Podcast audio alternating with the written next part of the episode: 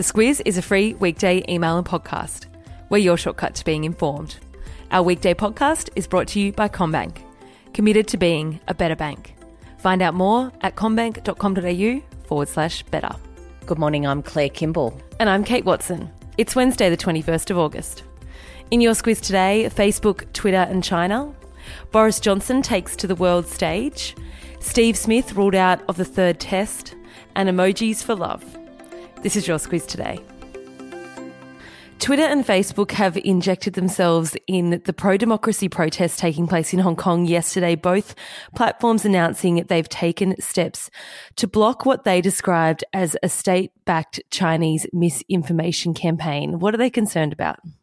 They're concerned about China uh, as a state influencing uh, the public conversation, and that, as we know, can lead to actions. So, what Twitter has said is that it removed 900 accounts that originated in mainland China and suspended about 200,000 other accounts, it says, were designed to just amplify the misinformation that the Chinese government uh, had sanctioned to be released into the Twitter sphere, which is quite a few accounts. Yeah, it's uh, not, not a small amount. No, and Facebook uh, was a little bit smaller. It was tipped off by Twitter uh, by all reports. It took down seven pages, uh, three groups, and five accounts. Of course, they've had uh, a ton of bricks cracked down on them after the U- US elections in 2016 and reports that Russia was trying to influence that via social media channels. Critics say they only acted after reports that Chinese state media had bought advertisements on each of the platforms so that it was reactive rather than proactive. The Jeffrey Epstein plot has moved closer to home, Claire, with speculation that the woman in the vision released over the weekend that shows Prince Andrew in Epstein's mansion home waving goodbye to a young woman is the daughter of former Prime Minister Paul Keating, Catherine Keating. That hasn't been confirmed yet. There's no new reports this morning to point to. Uh, by the looks of things, she hasn't commented, and uh, her father's office also says that they're not making any comment. Uh, the suggestion is that she knew uh, a woman called um, Ghislaine Maxwell, who is a known associate of uh, Jeffrey Epstein. She's under investigation for being part of that sex trafficking ring, although no charges have been brought there. Uh, there's no suggestion that Keating was a part of any of that. Um, she has had some high profile contacts other than um, Maxwell um, that are part of that world. And uh, the idea is perhaps she was just doing something uh, in relation to her job at the time. Michael Guider is a convicted pedophile who in 1986 drugged and murdered nine year old Bondi girl Samantha Knight. He was also jailed for the drugging and abusing of 13 other children. With his jail sentence up, Claire, many are very concerned about his possible release.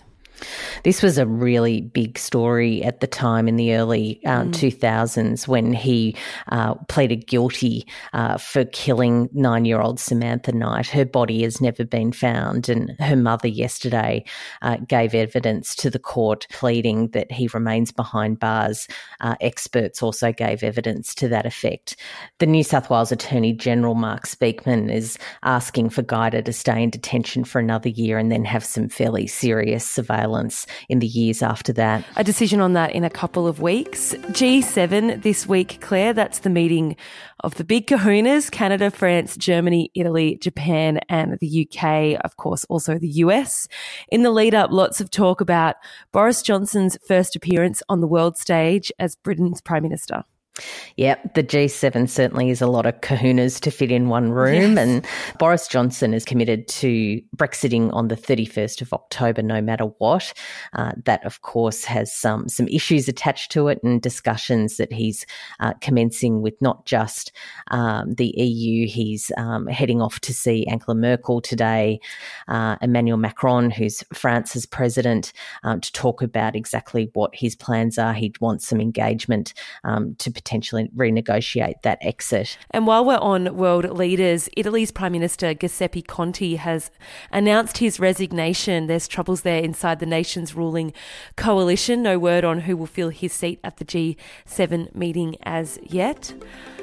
Alan Jones was in strife from his bosses last week after calling on Prime Minister Scott Morrison to, and this is a quote, shove a sock down the throat of Jacinda Ardern after comments she'd made about Australia's approach to climate change. She made those ahead of the Pacific Islands Forum, Claire. Yeah, and Ardern's been under pressure uh, to respond to that by Australian and Kiwi media yesterday. Uh, she had to front a press conference and was asked about it. Uh, what she said is that you know, he's a bloke from Australia. She can't be too worried about what everyone thinks about her.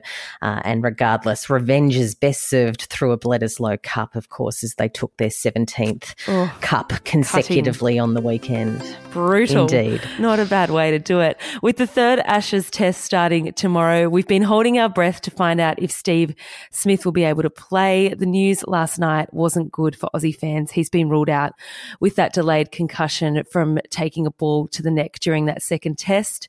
Great if you're an English fan, given he scored 142, 144, and 92 in his three innings on tours so far. He looked very sad. He looked devo, completely devastated. Yeah. Very sad. And today, George Pell's appeal against his child sex abuse convictions will be decided, one to watch out for.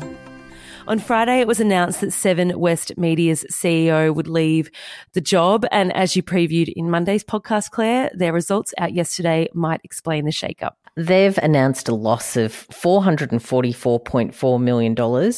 Uh, the Fours had it with their result.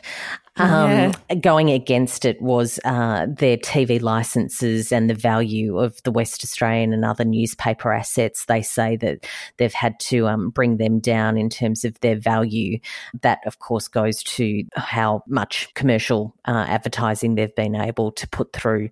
And of course, as we know, mainstream media are quite challenged on that with Google and Facebook and other platforms eating their lunch on that front. And at the other end of the scale, BHP yesterday reported a more than doubling of its 2018 2019 profits to 12.2 billion Australian dollars. Quite a different story. And to finish up, Claire, a new study has found, although how, how, how legit is this study that those who use emojis in their communications tend to have more success romantically? Look, it's a study and it's on the internet, so it okay. must be real. Totally legit.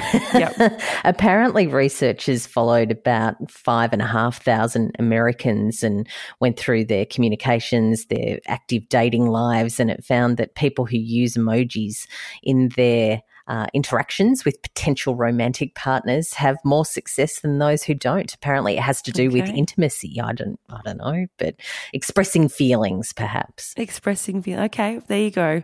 Get your smiley faces out. Yeah, and um, perhaps leave your aubergines and your peaches alone. I'm not going to explain what that means. If you don't know, Google it. You've given me a heads up on the email subject line today, Claire. It's Stevie Nicks, You Can Talk to Me.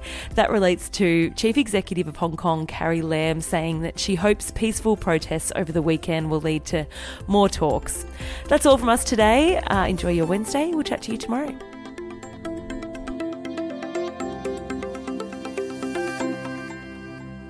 The Squiz is a free weekday email and podcast. We're your shortcut to being informed. Sign up at thesquiz.com.au.